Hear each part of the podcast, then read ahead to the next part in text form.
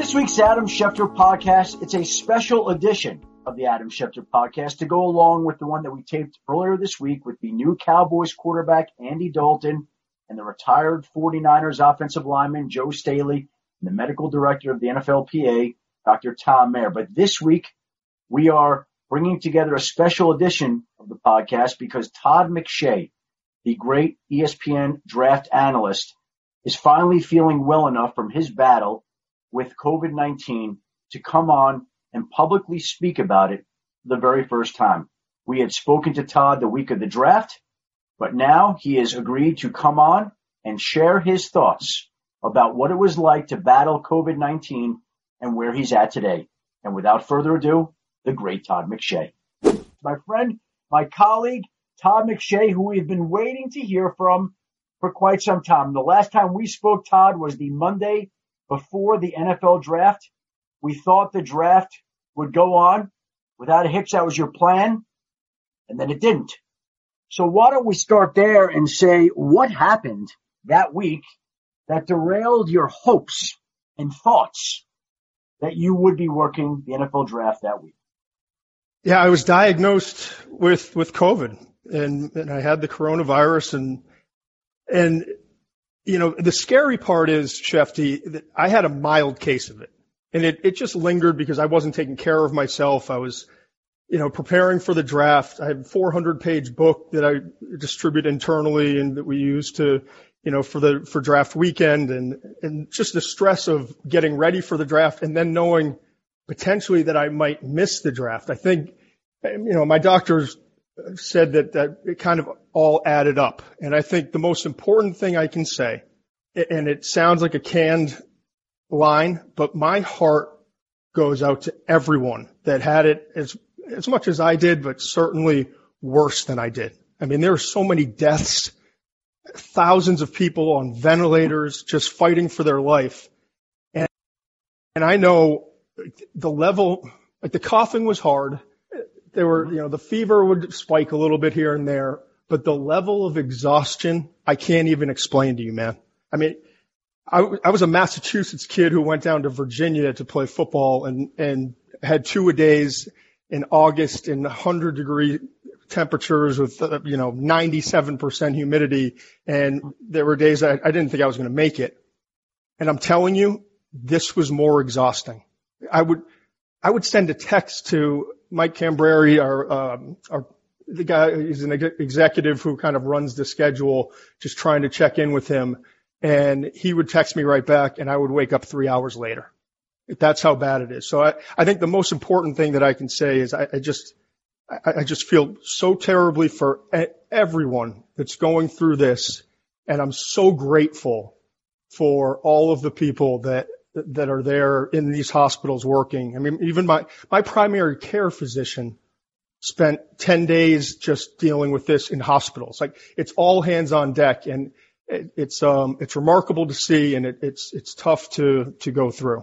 And Todd, you said you had a mild case of it. Mild. Yes. So I did. Can you imagine what it would be if it was worse than that, where you're knocked out for hours at a time, the way you're describing right now? No, I can't. And that's why I wanted to, you know, I'm uncomfortable making this about me. You know, obviously I missed the draft, and we can get into, you know, how hard that was, but this isn't really about me. This is about you, but this is about you in the sense, like, you are one person that was diagnosed with this virus.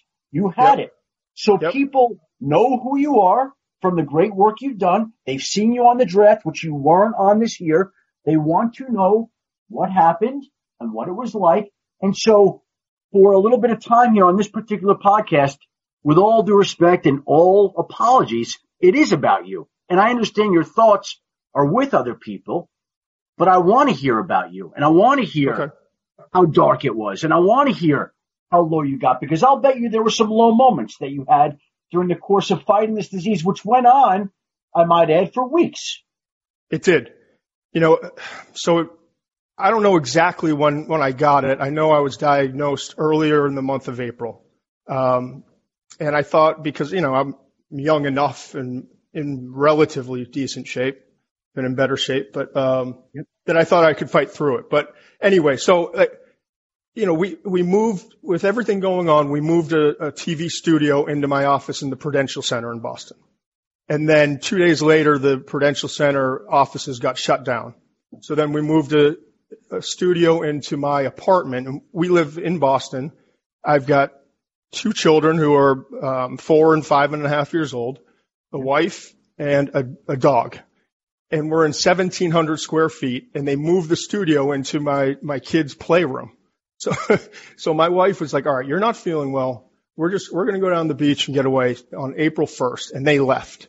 So on April 1st, I'm here and I'm trying to do hits. You know, I get up in the morning and do a Sports Center hit, and I would go literally, Adam, go lay down in bed, like face first into my pillow, and then set a timer to wake me up to go back to go do Get Up or whatever the next show was.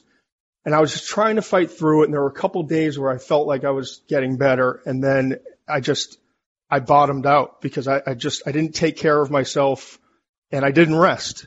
And, you know, the dark places, I can remember just wrapping myself in a blanket on the couch. And, you know, like when you have the flu, just kind of shivering, and I was coughing, and I would just nod off for hours at a time. And I tried, you know, I was trying to get back to producers. I spent 15 years at ESPN trying to get on the first night of the draft on the set. Yeah. And this was the year I finally was going to be on the set with Herbie and Reese Davis and Pollock and Jesse Palmer. Like I was going to be part of that ABC set, first time in 15 years. And I'm sitting there fighting, like doing everything I can to try to get there, but I just couldn't do it. And you and I talked, and I just wasn't lucid, and I thought I was, but I wasn't. And then I would send a text to Canby, and then he would text me back, as I said before. And then I would get back to him 4 or 5 hours later, and he's like, Bud, you know, you missed 3 shows.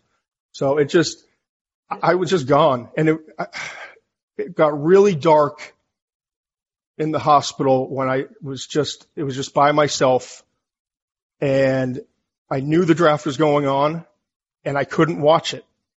I didn't watch the draft until Saturday night. I woke up late that night and there was a re-air, and I started watching it then because I knew it was over. And I for whatever reason, I couldn't watch the draft knowing that I wasn't being a part of it and wasn't on it, and I felt like I was letting everyone down. So you didn't watch the draft until after it was over, on replay, the Yep. Saturday night after. I think it was like 2 or 3 a.m. I woke up and turned on ESPN, and they were running a replay of it. And what was that like for you to watch it at that time? I picked up at like pick 7. And at that point, I had let go, to be honest. And I had gained perspective because I was so sick and I was starting to feel better.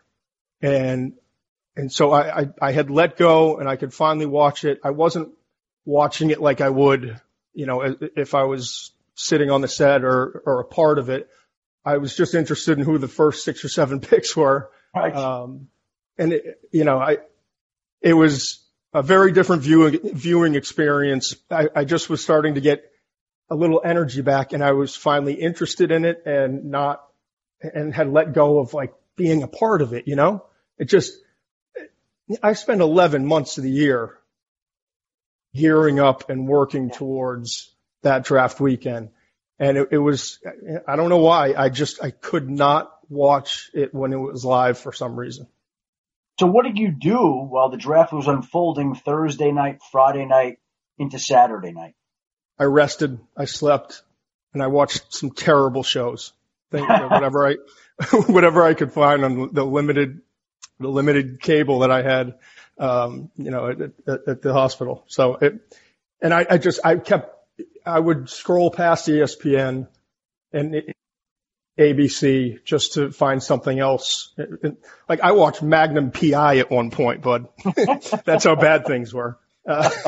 Just to avoid watching it. I can't explain it. I just I just couldn't bring myself to watch it live knowing that I wasn't there and a part of it. It would hurt that much to watch it? Yeah, that was exactly it. It was, you know, it's my thing. It's what I do. It would be like, I don't know, maybe free agency for you if all of a sudden you couldn't be a part of it. I think what it would be like is someone spending a year putting together a book or a movie and getting ready to have it published, and then when it's coming out, ready, all there at the end, they can't be a part of it. Right. That would be the only way I could equate it, I guess, because free agency, there's other things that happen. So that's not really apropos, but in your particular case, you build up to this, work on this prospect, that prospect. It goes on all year long, all leading up to this 3-day period in April, and really the entire month of April, let's be honest, right? Because there's enough other programming that goes on, but the culmination of it all is those 3 days. And on those three days, you can't do it. Right. And I'm sitting here, you know, I'm sitting there staring at, because I pulled out my draft books and was getting, you know, one of them's team based and what the team needs are and all those things. And the other one is like 410 or 415 pages of just every page is a breakdown on each player. And I'm staring at the books and I just couldn't open them up and I couldn't watch the shows. Because it hurt, man. It's the best way I can describe it. It sucked. It was so hard knowing that you guys were all there. The support I got was amazing, but just knowing that you guys were all there doing it and a part of it, and that I just couldn't pull through. Now, there are a few things you touched on that I want to get to. You mentioned that your wife and 2 children and dog left on April 1st. Yep. How long were you all apart, and are you back together now? You know, I'm heading down there to see them today for the first time since April 1st, and I mean, I can't even imagine the hugs. You know, there's probably going to be some tears, and like it's been so long, man. It's been so long. Just being alone by myself. Lo flew home to make sure that I got, you know, to treatment and got taken care of, and then flew back down to be with the kids. But it's been, I don't know, what's today? We're in May. So May 6th. Yeah. So we're talking, you know, almost 40 days, close to 40 days without them. And it's been tough on them and they've been great, but I'm going to squeeze those kids so hard when I see them. So you have not seen your kids? Since April 1st. Yep.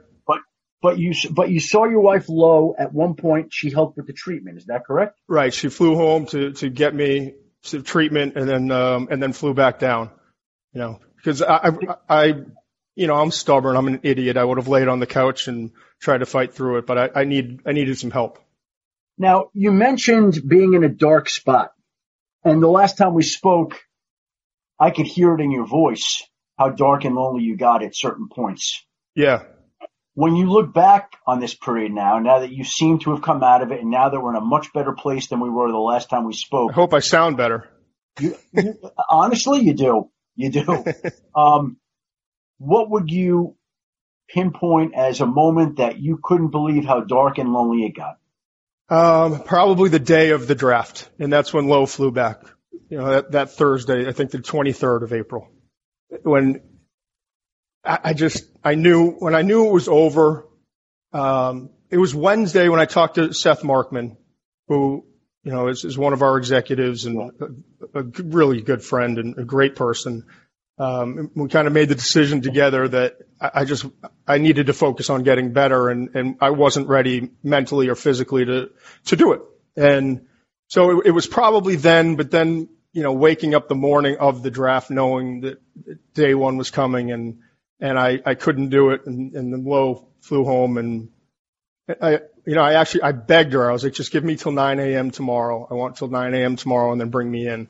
And so she waited, and at 9 a.m. she scooped me up and got me in the car and took me away. So it was probably that morning or the night before, you know, Wednesday or Thursday leading up to the draft, where it was just because I had to give up. I had to let it go, and that was really difficult for me to do. Wow. Well, you know what's amazing about that is that we spoke that Monday, of draft week, and the one thing that I took away from our call was how low you were then, how dark and lonely it had been for you. I know. And I don't want to say I don't remember it. It's just kind of all a blur looking back on it, you know. Monday, Tuesday, Wednesday, it was all just kind of a blur, just falling asleep and waking up and trying to get – I remember I was eating peanut butter, just going and scooping peanut butter out of a jar to get something in my body, and then going back and laying down and falling asleep for hours. So it's really it's hard to explain the exhaustion level. That would be the biggest takeaway in terms of just what it did to me physically. What was the longest amount you slept at one particular period? Do you remember that at all? Because I remember when we last spoke, I remember you describing like sleeping almost round the clock. Yeah, there were. I want to say, I mean, I honestly can't remember exactly, but I want to say there was one point where I slept like 15 hours or something, and then woke up and didn't know whether it was day or night, and had to like, you know, because I had shades in the bedroom and I had to go and walk out and look, and it was like early morning. I don't know.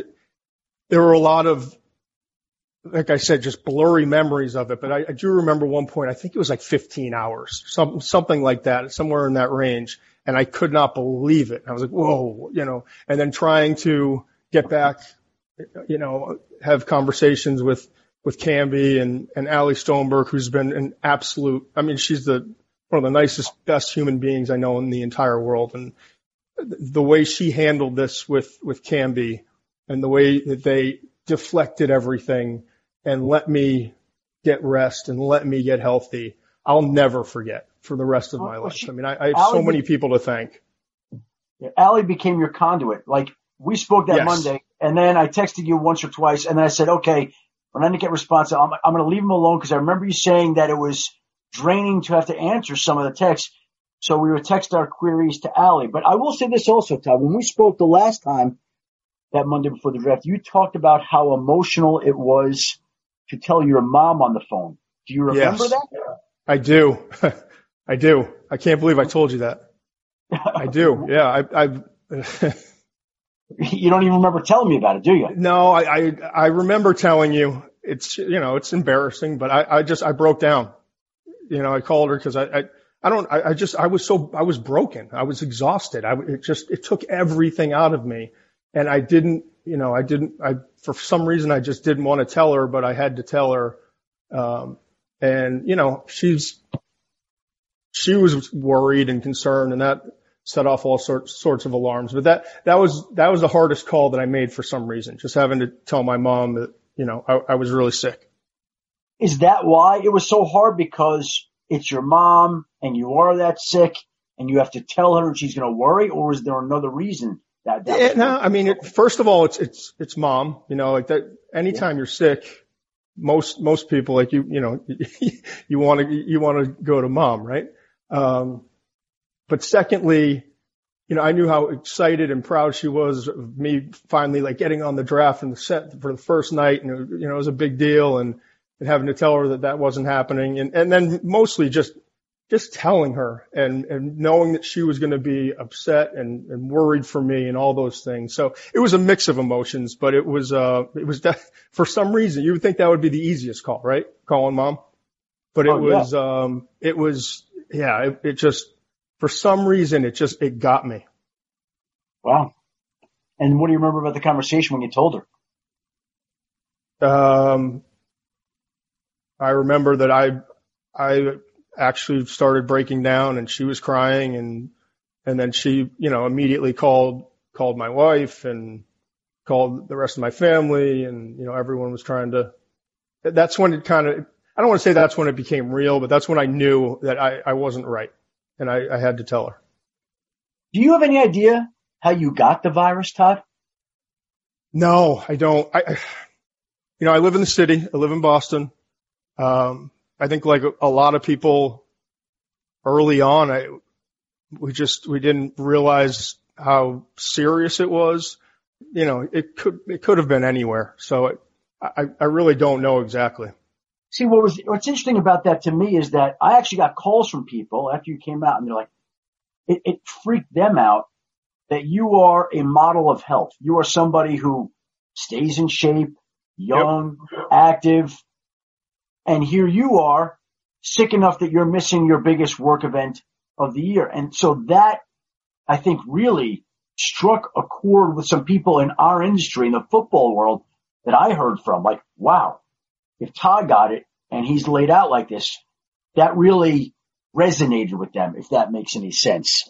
And I get that. I think part of it is I made myself vulnerable, because if there's any point in time during the year that I'm at my weakest and least healthy, it's like that March, early April. It's not even during the draft. It's getting ready for close to April 1st, getting that book done, getting everything done, being prepared, and then knowing that basically April becomes, all right, my work is mostly done. Now it's going on TV and talking and going back and forth and the Kiper debates and all the fun stuff that we do. Because I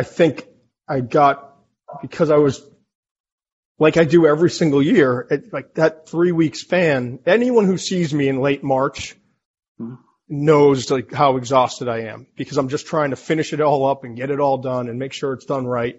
And then I kind of regroup during the first couple of weeks of April, and then I'm ready to go for the final stretch. And so I think I got into a position where I wasn't taking care of myself enough, and my body just couldn't handle it. I mean, I think Tony Baselli got it. There are a lot of healthy people who have gotten it, but I definitely,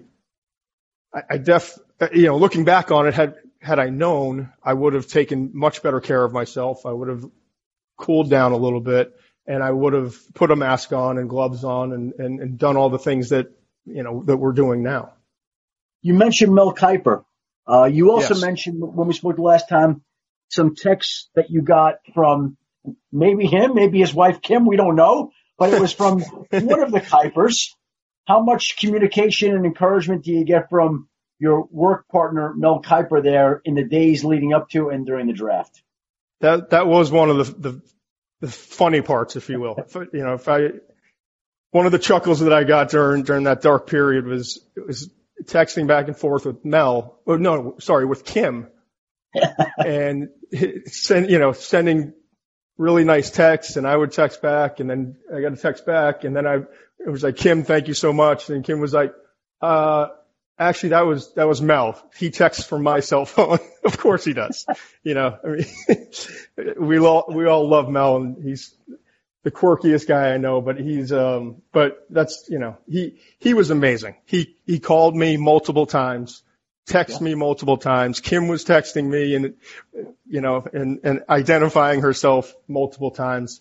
I mean, the support I got, Shefty, is probably the biggest thing that stands out. I mean, the doctors took my phone away, thank goodness, when I first came in, and I didn't have it for 5 days, and I needed that.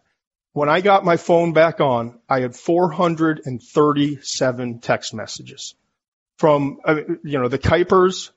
Jimmy Pitaro, the president of ESPN, actually called my wife, her cell phone, to just give encouragement and say that I would be missed. Like, how cool is that? You know, Steph Drewley, Lee Fitting, Seth Markman, Canby.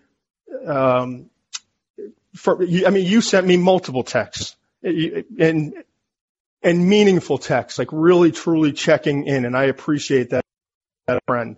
Herb Street, Pollock sending me prayers and telling me to get off the mat. Van Pelt, texting me multiple times, opening his show, talking about me and giving good wishes. Wingo opening the entire draft on ESPN, saying that I'm missed, and closing it when he thanked all the people that help on the set that I usually do. Brewski, Jesse Palmer, Booger. I mean, the list goes on and on. My college football crew, Steve Levy, Brian Greasy, Molly Molly McGrath, they sending loving texts, but also keeping me honest and spicing it up and making it funny. Even like Charles Barkley, Mike Tirico, Rich Eisen. The other thing is, Shefty, 10 GMs, I think it was 10 GMs reached out during the actual draft. Like during the picks were going on, and I looked at the time and I was like, wow, that the fact that they would stop what they were doing and send a text making sure that I was okay, it was really cool. But the bottom line is I've never felt more support in my life. And ESPN, we all love each other and we get along and we have fun when we're together, but I've never felt like it's more of a second family than I do now. And that was, I was going to ask you what that support meant to you, how much it meant to you. Yeah, I had a lot of support leading up and then which was helpful, but I was so tired and so exhausted. Like I was just trying to scroll through and make sure I got back to the people that I really needed to. But when I started to come to and left the hospital and got 437 texts, it was a feeling that I've never felt before. I know I have good friends and I know we're all friends and like work friends, but to see how many people reached out and how many times and how, like the well wishes that they sent, not just, hey, I hope you're good, but like sending real legitimate notes that they had to sit down and think about it. It meant a lot to me. It really will. I will never in my life forget it. You bring up the GMs on the clock and some of those others, the multitude of texts that you got. Was there one that really stayed with you, that really touched you in a way that you wouldn't have thought or you will always remember? Well, Rick Spielman is a good friend. I worked with his brother Chris for many years, and he sent some really nice texts. Chris Ballard, I didn't have his cell phone. He didn't have my cell phone number. We talk when we're at, the combine and different things, but we have never exchanged phone numbers. The Colts GM, Chris Ballard, sent a really heartfelt note during the draft. And it opened with, hey, Herbie gave me your number. I hope that's okay. I'm thinking to myself, like, yeah, of course it's okay, bud. No, that was one example of a note that really stood out. So how does all this change your perspective on the world, this sickness, this virus? I realize that it's not life and death. Just look at the numbers. I mean, clearly you guys do better without me. In terms of the broadcast. Highest rated draft ever, Todd. I know. Do the math on it. I'm a trend guy. Yep. So no, but I realize that it's one, you can say what you want and it's all corny, but I realize that it's okay. It's okay. And I think a lot of GMs, and I've talked to some GMs after, are realizing like, all right, maybe we don't need to do some of this stuff. And I'm sure in 6 months, everyone will go back to that same crazy bubble that we all live in. But do you really need a million pro days? Do you really need some of these things that we do? Can we spend a little bit more time with our family and less time worrying about some of the little things that really don't matter? And it was cool when I actually did start watching the draft, looking at some of the, the decision makers. It's like, they're stuck. They're in their home. And like Belichick would make a pick and then stand up, walk away, and his dog's there. I watched Joe Douglas and his kids that I know and hugging him after a pick, and that's okay. It's okay, to be a little bit more family oriented and not to worry. There's a lot of little stuff that we worry about, Shefty, that I've always thought like it's not worth it. We're not gaining anything from it really, but we do it because that's how it's always been done. And I'm hoping that maybe we rein it back in a little bit, but we'll see what happens. And that's how we're wired, right? And so something like this that recalibrates our country, that recalibrates our lives, that recalibrates everything. Just makes you think differently about everything going on in life right at this point. How has it changed you? Do you have any different perspective?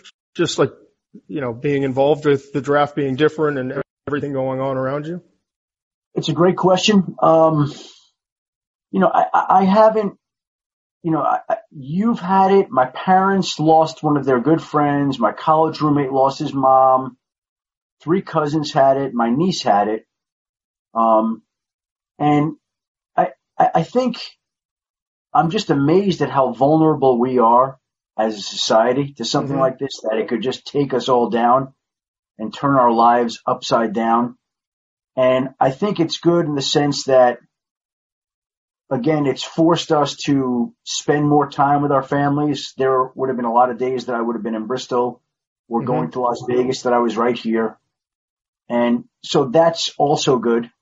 But I'll be honest, what concerns me about it is that this may be like this for a long time, a long time.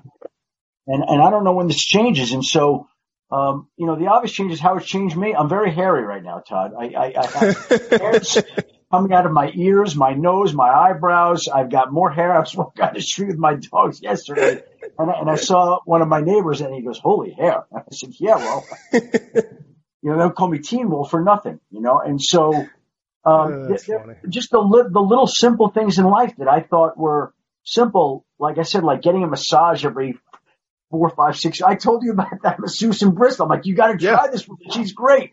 She's unbelievable. And I don't even know when the next time I'll get a massage. I have no idea. And I'm like, man, I love that. I love that. And just, you know, I live a very simple life, right? I work out, spend time with my family. I don't need much more than that. But even the little things, like my sister said to me this morning, she goes, I miss going out to dinner just once. Just I want to be served once, rather than every single night.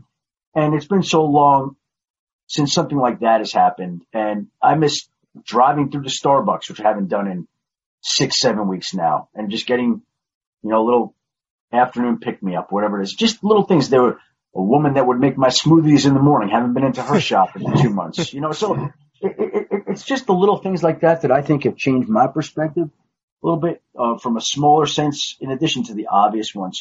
Let me ask you this, Todd. We now in our country have over 1.2 million cases of the coronavirus. We have, at the time that we're recording this, basically 72,000 deaths, which is more people than died in the Vietnam War. There are going to be a lot more people that contract this virus. There are going to be a lot more hard days ahead. What would you say to them as somebody who has battled this, somebody who gets this, about what they're about to get themselves into? Well, again, I feel badly giving an opinion on it or talking about it, because I had a mild case, and I know there are thousands upon thousands of people who have had it worse. But the only thing I can say is, no matter what you're doing and what you're trying to do, let go. Let go, take care of yourself. Get to the hospital, get tested, get your rest, get rid of your phone. That to me, and I was in a unique period, obviously, because that's when I'm getting flooded with texts and emails and calls and all that for shows and getting ready for the draft. But outside of focus on your core people. You know, if it's your wife, your husband, your children, focus on them. I had two pictures of my children, you know, not because I didn't have a phone. I had 2 physical pictures, one of my daughter and one of my son, that, you know, when I would wake up and kind of in a dark place, just look at them, and that would kind of inspire me to just keep going and keep fighting and all that. But I think you got to. I started to get better when I let go. When I just let go and rested and took care of myself. And the last thing I'll ask you is, later today, which is amazing, you're going to get the chance to see your son and daughter for the first time since April 1st. I know you talked about how emotional that will be. When you think ahead to that moment, which by the time some people listen to this, it will have already happened. But what is that going to be like for you? I'm going to get off a boat. and they're going to be standing there, and I'm going to run down and probably plow over people in front of me and go pick both of them up at the same time if I still can do it, and just squeeze them and kiss them and get in the car, go back to the house and do whatever they want, ride bikes, get on scooters, run around. Anything we can do. I just can't wait to spend those moments with them and obviously, hug my wife and hold on tight. And just, it's been a long time, man. It's been we said it's almost 40 days and, just a lot has gone on. And I've stayed in Boston to just being safe, just trying to make sure that I don't go down there and bring anything. So, We're in a safe spot now, so it's time to go and it's time to see them and it's gonna be amazing. I can't wait. Glorious. And you mentioned safe spot. So are you now fully healthy? Like, will we see you on ESPN soon? Where are you at? How would you describe where you're at right now? I'm fully healthy. I've done some stuff with .com. 5 teams that upgraded their roster, 10 players that I think are going to be great. That are going to be, impact players this year as rookies and some other stuff. I've talked to the executives. I'm going to go down and be with my family for a little bit. There's no rush. The way too early mock draft can wait a little bit. Yes, it can. It always can. In my mind, it should be December, but it'll probably be somewhere in early June when I come back and do some meet. Get back on TV and get ready to go. Give your kids a hug from me. Give your wife a hug from me. I'd like to give you a hug myself. I appreciate your time today. I appreciate your time on Monday before the draft. I'm glad to hear you sounding more like Todd than you did at that particular time. And the only thing I'd say is welcome back. We love you. We're very happy that you are in the safe place that you now are. Thanks, man. And I thank you, and I thank everyone that sent out the support. I can't tell you how much it meant to me, and you were leading the charge. You sent me so many text messages, just checking in, making sure I'm good, and I really appreciate it, and I'll never forget it. You were on our minds, you were missed, and we are awfully happy to hear that you are doing the way you are right now, Todd. Be well and enjoy your family later today. Thanks, brother. I'll talk to you soon. Thank you. And so there he is, the ESPN draft analyst, Todd McShay.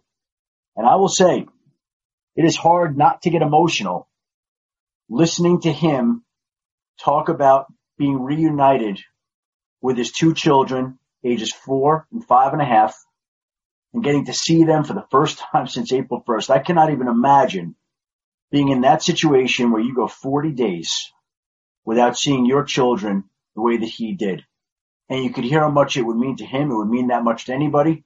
But I'll also say that he sounded so much better today than he did the last day that I spoke with him, which was back in April. The exact date would have been Monday, April 20th. And he wasn't completely lucid in that conversation, though the conversation went on for a very long time. And what I remember about that is on that day, he talked about what a dark and lonely place he was in. And he sounded so lonely and so depressed and so miserable from fighting this virus. And honestly, he sounded as if he didn't want to fight it much longer, like he couldn't take it. And for him to talk about that it was harder to miss the NFL draft this year tells you a couple of things. It tells you how important his work is to him. And there's no way that you could do what he does and rise to his level without caring about your work that much the way that he does. And he spends all year, as we talked about earlier on the podcast, getting ready for this. And to have it basically vanish, mean nothing, taken away from him while he battles through the virus, clearly it broke his heart. And the fact that that was the low point to him stood out to me because you cannot imagine how low he sounded that week earlier on Monday the 20th, when he thought that he would be doing the draft, but clearly common sense prevailed, reason prevailed, and thankfully he got the rest that he needed and learned an awful lot about himself the virus and what it takes to battle it. And hopefully there'll be people that listen to his words and his messages that benefit from that. But Todd was tremendous. I think it opens a lot of people's eyes to everything that he went through. I want to thank you all for listening today to a special edition of the Adam Schefter Podcast. Please join us again next week. We'll be back with another episode. And until then, be well and stay safe.